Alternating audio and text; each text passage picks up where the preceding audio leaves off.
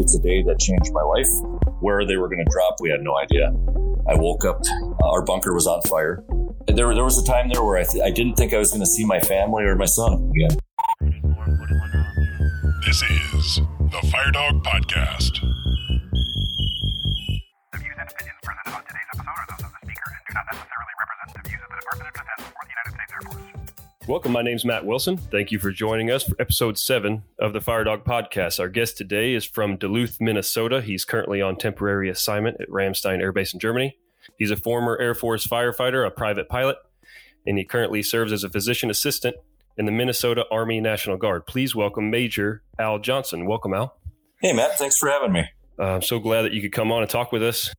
So he's on temporary assignment at Landstuhl. Is that correct? Well, let's define temporary assignment. I'm actually a patient at Landstuhl. We can get into that later. Yeah, we'll get into that a little bit later. I wasn't sure how to introduce you there, but we'll talk a little bit about your stay there at Landstuhl and how you got there. But yeah, absolutely. How about we start off by you telling us about yourself? So where are you from and anything else you'd like to share with us? Yeah, pretty much a lifelong resident of Minnesota. I joined the Minnesota Air National Guard in 1991. Initially, I had actually signed up to be an EOD guy, and the recruiter looked at me and said, what would you want to ever do that for? And got into the fire department, actually, which in my opinion is the best enlisted job in the military. And I miss it dearly.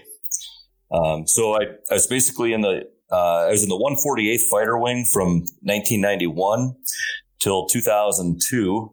And, where I took a few years off and went back to school and I went to PA school. Awesome. Yeah. So you landed Air Force firefighter. So you got pretty lucky. I did. Yes, absolutely. You know, interestingly enough, I've got a pretty strong family history in EMS. My mom was a role model for me. She was a paramedic for 35 years, I think, total. My stepdad's a firefighter. He was a full-time firefighter in Duluth for just under 30 years. And two of my uncles were firefighters in Fairfax County, Virginia. So it seemed like a pretty natural fit for me. So I was honored to have gotten a spot with the 148th Air Crash Rescue guys. So you've spent most of the time of your career, or if not all of the time, in the Guard? That's correct. Yes. Okay. Awesome. Mm-hmm. Yeah. 1991, pretty long time and still kicking here in the Army now. It's getting tougher every year, I'll tell you. Yeah. Well, so you started out as an Air Force firefighter. How about you tell us about your experiences as an Air Force firefighter? Why? You already kind of explained why you did that job. Yeah, absolutely. So I actually went to basic school at the primary school at Chanute Air Force Base in Rantoul, Illinois. That base is closed now. And right out of the gate, we were honored to be deployed in support of Desert Storm and Operation Southern Watch as the first all-guard rotation in 1992. And we were stationed at Riyadh, Saudi Arabia, where I filled the role as an airman first class as the base fire inspector. I actually took over for a good friend of mine, Scott Stile, who is currently the assistant chief at Ramstein. And our paths crossed a few times in our career. And lo and behold, I met him back up here in Germany just this last month. So it's a small world out there. Yeah, it is. Yeah, we were kind of after the height of the conflict in Riyadh, but it was a pretty busy base. We had a lot of in-flight emergencies. It was mostly big aircraft, RC-135s, KC-135s, AWACS back then in the early 90s. So the Boeing 707 airframe. And we rolled on probably 1 to 2 in-flight emergencies a day, it seemed. So it was a pretty busy service. So how'd you land the job as a fire inspector as an A1C? I guess I volunteered for it. But it was fun in the sense that it gave me access to everywhere on the base.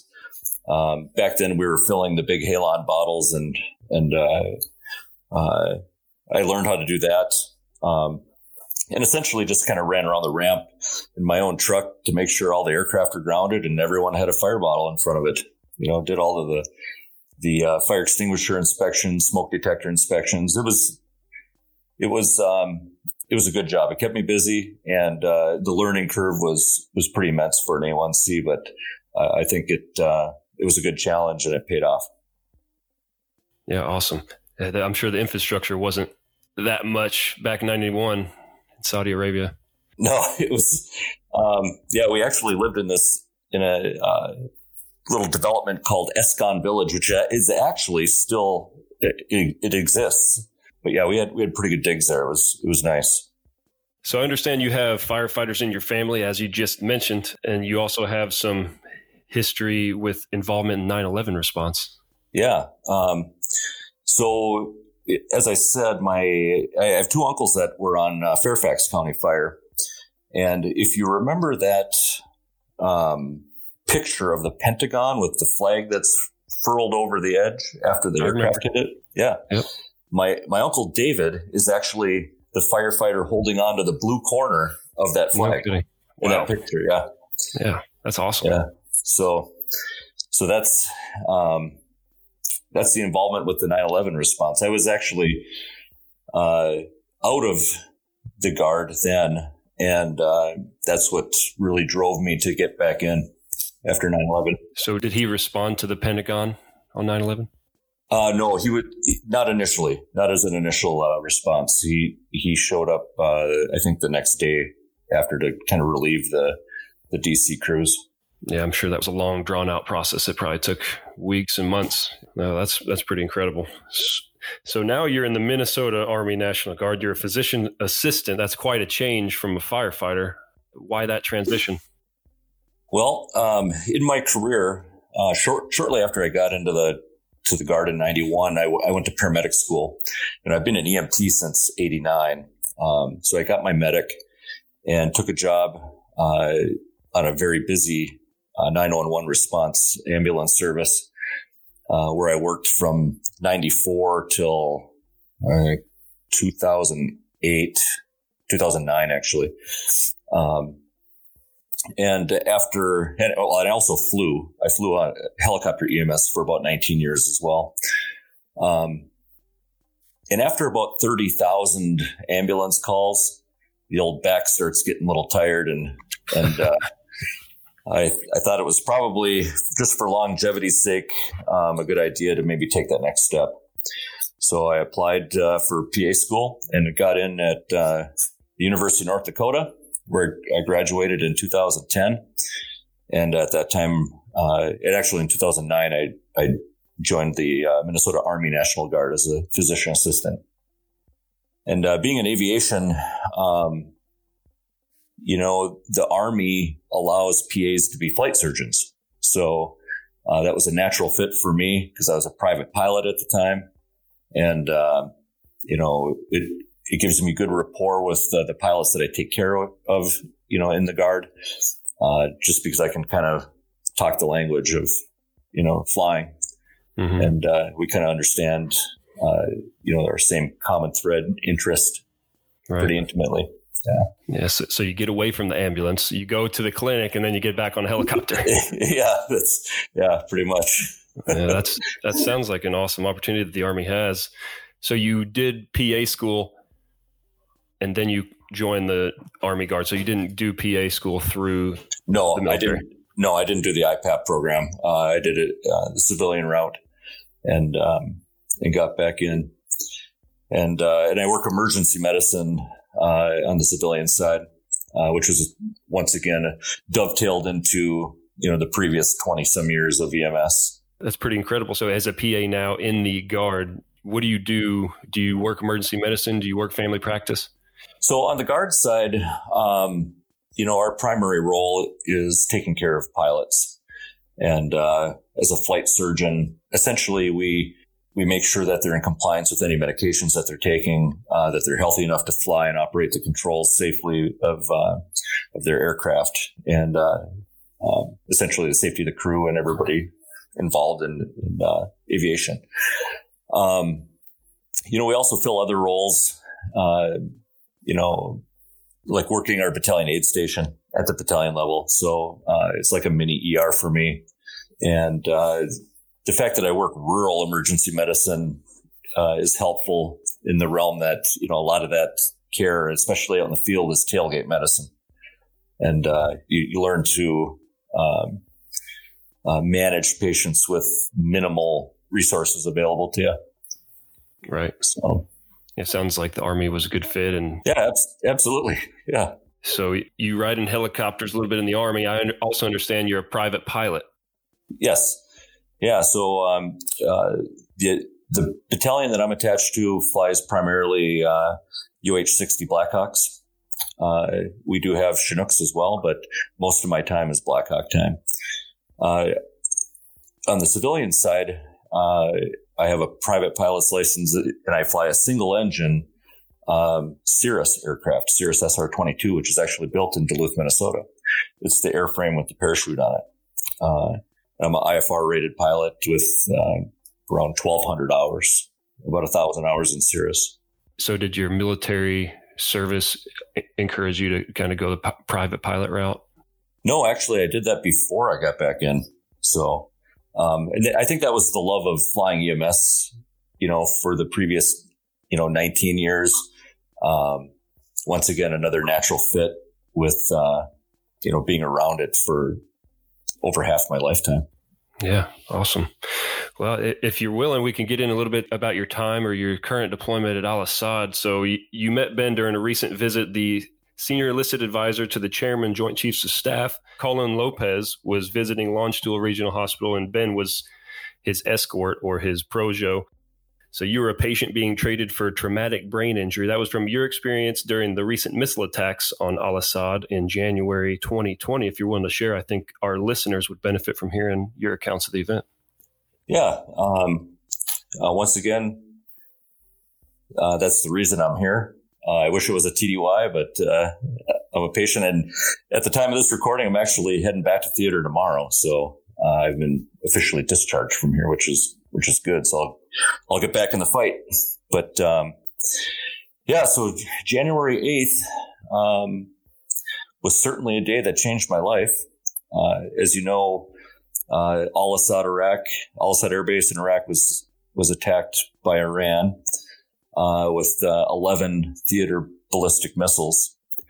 I happened to be lucky enough to be in close proximity to 6 of those, within 20 meters of one of them. And I can tell you that it's a day that changed my life. Most of your listeners have probably seen that training video of the methyl ethyl ketone plant that blew up. Mm-hmm. It was basically 11 of those, pretty dang close. Wow. Unbelievable. That's the only way I can really explain it to you. The amount of energy that was released in those is indescribable. And I think that training film is a pretty good visual reference to kind of what it felt like. It was, there was a time there where I didn't think I was going to see my family or my son again. And, that's the reality of war, I guess. It, suddenly all of the sort of regular everyday stressors in life become very mundane. Mm-hmm. And thankfully everybody survived. I've heard a few stories. I've heard people with combat experience talk about mortar attacks and how nerve-wracking it is, not knowing where it's going to hit. Did you have a feeling like that when you were over there? And did you guys have any kind of warning, or did you know where they were going to drop? We, the warning and stuff that's maybe classified, where they were going to drop, we had no idea. It was just luck of the draw of kind of where you were. you know, there's a lot of other things that happened that night that I don't really have liberty to talk about, but the fact that we all survived, I think, is the most important thing. And absolutely. And you know, literally we climbed out of the bunkers that next morning, and these were the above ground bunkers. These weren't, you know, the Saddam era bunkers. These were basically sandbags, in like a culvert style, like cement C-shaped bunker that was surrounded by sandbags above ground. We crawled out of those in the morning. We were high-fiving and thankful to be able to fog a mirror. You know, nobody was bleeding. Everybody had all their limbs on, and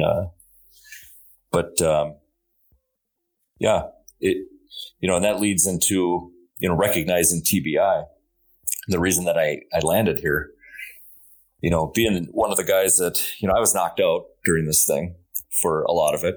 And I woke up in essentially a fire. Our bunker was on fire, and I was in 7 different bunkers that night because we were driven out by fire or other things that were happening. Recognizing the TBI the next day was maybe a little difficult because, you know, I was in it. If, you know, in retrospect, when I look back thinking, if I would have been on the outside looking in at this event,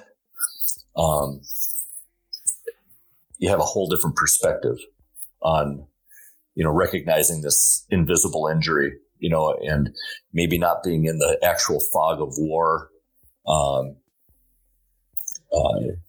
It was just kind of a surreal event, I guess. Yeah, I can't even imagine. I don't want to say that I've experienced anything close to what you have experienced, but I remember watching the news here, and it was the first time in my military career, I joined in 2007, that I've been legitimately worried, you know, about the events that were unfolding over there. I'm glad that we've hopefully turned a little bit of a corner. It seemed to be an isolated event, but it was, I don't want to say it was nerve wracking for me, but it was certainly worrisome. And I'm glad that you're okay. And I'm glad that it seems that, well, nobody died over there that I know of, or that the news has reported. So yes. We all survived. That's the important thing. Long-term care and continuation of care for these soldiers that were involved, of course, is important. I think we learned a lot from the TBI standpoint from this, you know, even just from early recognition to, you know, kind of what happens a month out of something like, because this has never happened before. And to have this many people involved is kind of a historic event. And, you know, I hope we can continue to learn from this event for the good of the long-term care of everybody that was involved. My symptoms are pretty much resolved now. You know, I'm almost 2 months out. I'm not saying they're completely gone, but it's enough for me to get back in the fight. So that's, you know, most of the people that were involved in this are back in the fight, and I'm thankful for that. Yeah. So how about your experience as an Air Force firefighter? Did that influence, or even as a paramedic or spending time in emergency medicine, did that influence your response during something like this? Because we get hit with a lot of adrenaline when we get hit with emergency calls. Yeah, it did.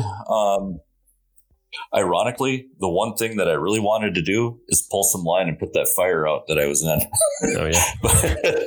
Oh yeah. And nobody really showed up to do that. So it kind of burned itself out. But, you know, here I am thinking, man, all these years firefighting, here's a real fire that I could do something about, and there is no equipment around, but, so missed opportunity from the fire side, I guess, but, it's a good thing you stayed in the bunker. Yeah. But, so obviously a lot of our listeners are firefighters. Yeah. Is there anything you can share about how to identify, or maybe how to treat patients that we may come in contact with traumatic brain injury? Yeah. I guess the first thing is understanding that the symptoms aren't really cookie cutter. You know, it's not like going to a chest pain call where somebody might have chest pain, they're diaphoretic, they're short of breath. You know, somebody involved in a TBI, especially like this, where, you know, it's different when you're, you know, let's say you're playing first base at a softball game and somebody hits a zinger and cracks you in the temple with a softball. That's a little bit different. You know, it's an event that you can see happen. There's actually blunt trauma involved. Something like this that's percussive was a little bit different in the realm of recognizing symptoms. So I guess the moral of the story is everybody might have different symptoms, whether it's nausea, whether they're just not making sense, headache, difficulty sleeping, agitation.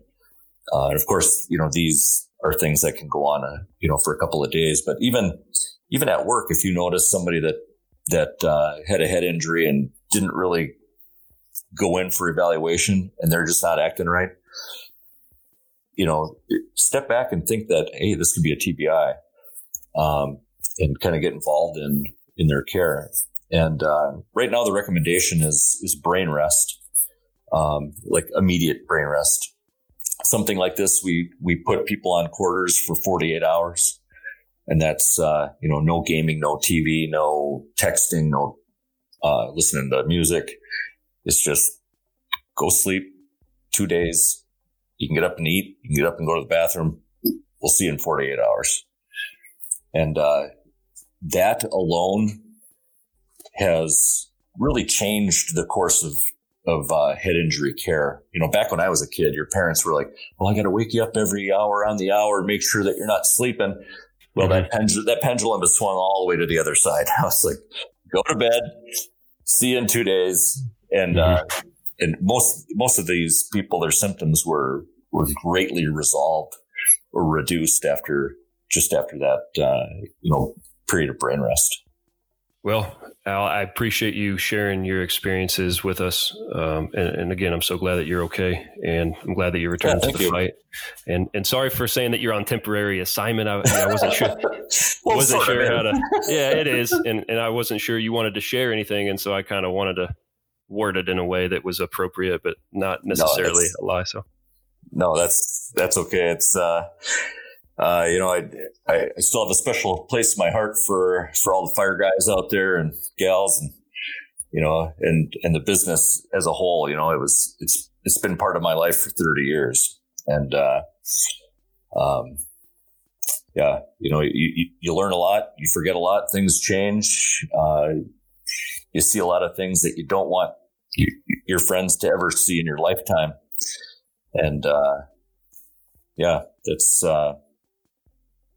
it's a lot to deal with, and I know there's a lot of folks out there that are, you know, maybe struggling with work burnout and things like that. I've been there myself.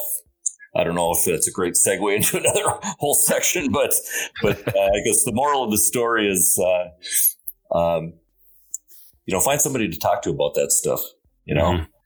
And that's, you know, that was one of the things that we did here, you know, in Landstuhl is, you know, people asked us, hey, you know, this is a pretty big event. Are you going to, you know, are you okay, first of all? And they wanted to remind us that this is something that can come up in the future. And, you know, and after 30 years, there's a lot of those snippets of calls and smells and sounds and visual cues that you kind of just put in the Rolodex until you remember them again later on in life. And it's not bad to talk about that stuff with people. And feel free to lean on a buddy, on a coworker, on your partner, on your captain, whoever, to you know, to talk about those things, because it's natural. And yeah, it'll avoid burnout. Great advice. Sir, do you have any other final thoughts before we sign out here? I've had an interesting journey in my military and civilian career, and I don't regret any of it at all. I would do it over again in a heartbeat. And I do miss being a firefighter. I will say that. It was honestly the best military job I've ever had. That's awesome. That's a pretty great job. Well, thanks so much for joining us, and I'm glad that you're safe, and thank you for your service. Yeah, thank you. Yeah, likewise. Yeah, be safe. Will do. Thank you for listening to this episode of the FireDawg Podcast. You can find more content just like this regularly posted to our Facebook page at facebook.com/the FireDawg Podcast. That's facebook.com/the FireDawg Podcast. Please like, subscribe, share with your friends and coworkers. If you'd like to support, don't forget to rate this episode wherever you listen to your podcasts. You can also show your support by buying some merchandise. Do you drink coffee? How about water? There are coffee mugs and tumblers for sale with the FireDawg Podcast logo on them. Part of the money spent helps us fund this podcast. Head over to our Facebook page for the link. This is host Matt Wilson and guest Major Al Johnson. Until next time, stay safe.